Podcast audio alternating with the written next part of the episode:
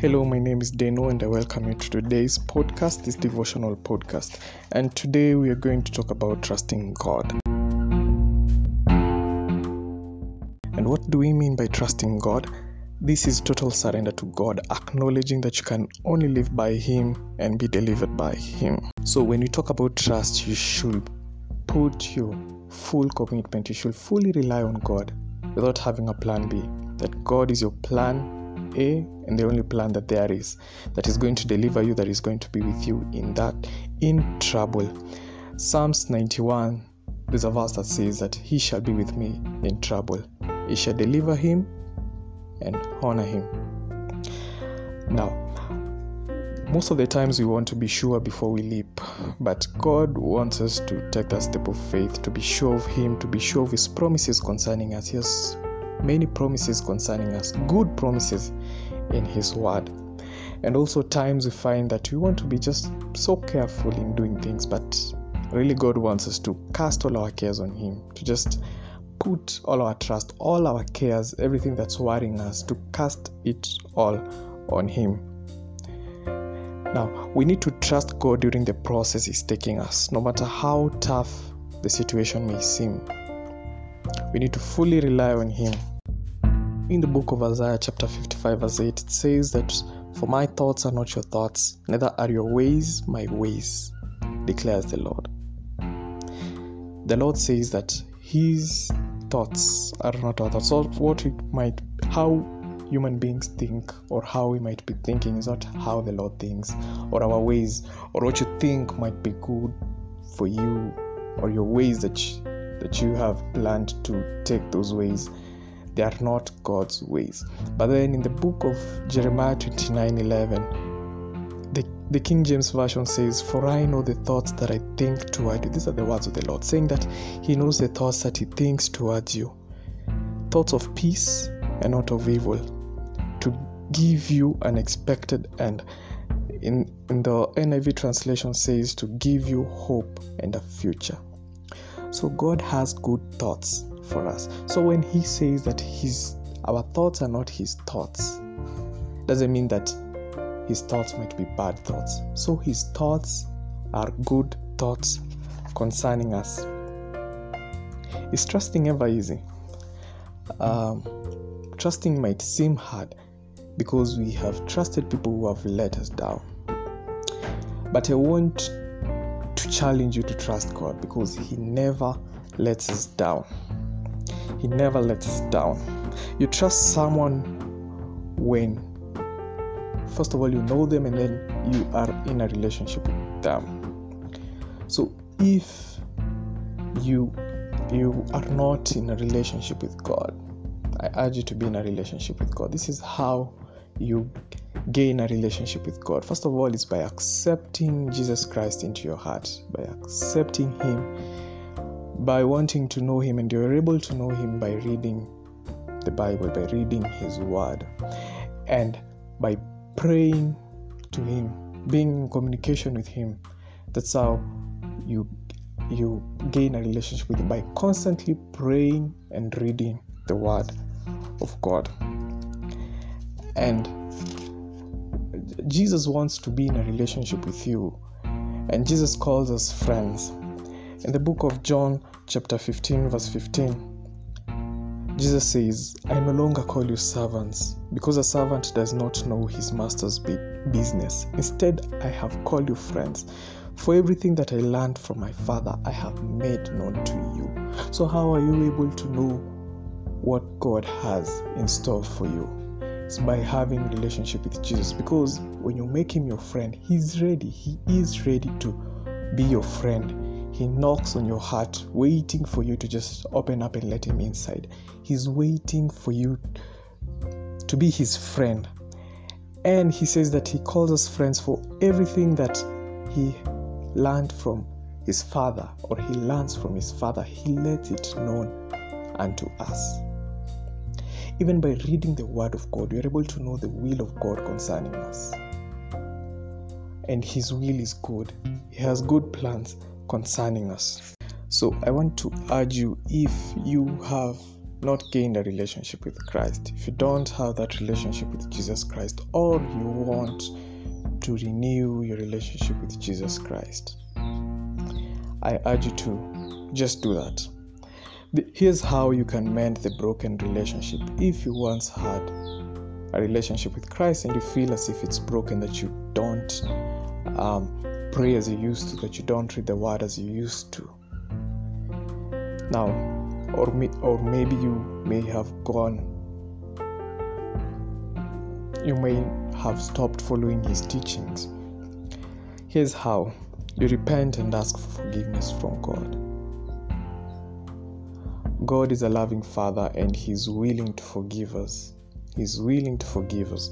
Another thing, you should allow the Holy Spirit to work in you and help you deal with old habits or addictions, because at times what you might be going through, the addictions you might be having, may make you feel unworthy before God. So you may tend to avoid God, you may tend to avoid praying, you may tend to avoid reading the word, because you feel as if God is going to judge you each and every time because of what you've done. Now, uh, at times it takes God's intervention for you to break through that addiction, for you to break through that bad habit.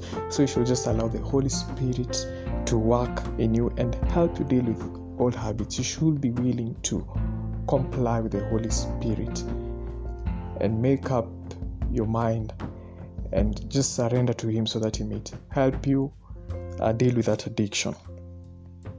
So when we tend to uh, when when when we tend to not pray because of the addictions we're going through or or the sins we've done, this shouldn't be so. So we should just come back to God and ask for forgiveness. And the word of the Lord tells us to approach God's throne of grace with confidence, so that we might receive mercy and find grace that will that may help us in our time of need. Now, once you have asked God for forgiveness, you should be willing to receive that for, that forgiveness, because when you have asked God for forgiveness, he has already forgiven you. But most of the times we find that since we have not received the forgiveness, we tend to live with the guilt and the and we judge ourselves that we are not right before God. Then you then now you should receive that. So now you should receive that forgiveness. You should receive God's forgiveness. Now you may be able to walk with confidence. You may be able to approach the throne of grace with confidence, so that we might receive mercy and find grace. We might receive mercy so that the Lord might show us mercy and uh, give us redemption. So God is a loving Father, and James one seventeen says that every good and perfect gift is from above, coming down from the Father of the heavenly lights, who does not change like shifting shadows. So our God is a loving Father, and he does not change. He remains to be loving. He loved us yesterday, today, tomorrow. He has promised to love us. David says in the book of Psalms, verse thirteen to five, he tells God that he trusts in his unfailing love. I quote what he says, "But I trust in your unfailing love. My heart rejoices in your salvation." So, once you've accepted Jesus into your heart as your Lord and Savior, let your heart rejoice in your salvation and receive his unfailing love. His love is never failing. Sometimes you might be in a state of confusion. You don't know where you're going, or you don't know about tomorrow. But I want to urge you to let Jesus take the lead, because he is a good shepherd. Jesus Christ is a good shepherd, and we are his sheep, and we shall remain in his sheepfold. David says in the book of Psalms twenty-three verse one says, "The Lord is my shepherd, I lack nothing." David knew that since the Lord, since the Lord is his shepherd, since he let the Lord lead, he will lack nothing. He also says, "He makes me lie down in green pastures. He leads me beside quiet waters. He makes, the Lord makes him lie down in green pastures. Like what he really needs is right there, close to him, because the shepherd makes sure that it is close to him, because what sheep needs is pasture. That's food for the sheep. Then it also continues to say that he leads me beside quiet waters, where he gets refreshment. That is where David gets refreshment from. It also continues to say that he refreshes my soul. He guides me along the right paths for his name's sake. So God guides you in righteousness for his name's sake. Even though I walk through the darkest valley now, it doesn't say here that the shepherd leads the sheep to the darkest valley. No, no, no. Now, us as sheep, even though you find yourself through the darkest valley, David says that he will fear no evil, for the shepherd is with him. His rod and his staff, they comfort him. His rod and his staff, they comfort him. So the staff directs the sheep, and the rod protects the sheep from the wild beasts. So he, find cons- he finds consolation in the rod and the staff. The staff brings back the sheep to the sheepfold. He finds consolation just by being in the sheepfold. He finds consolation by Jesus leading him.